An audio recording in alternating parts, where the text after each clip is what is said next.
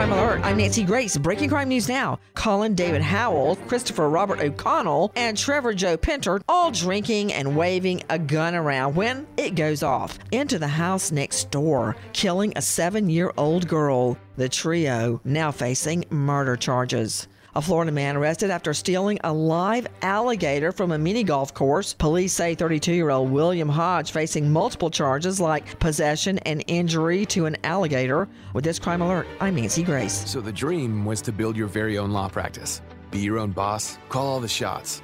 But have things like billing, HR, timekeeping, and all the other management stuff turned your dream into a nightmare? Take charge of your practice with Lexicon.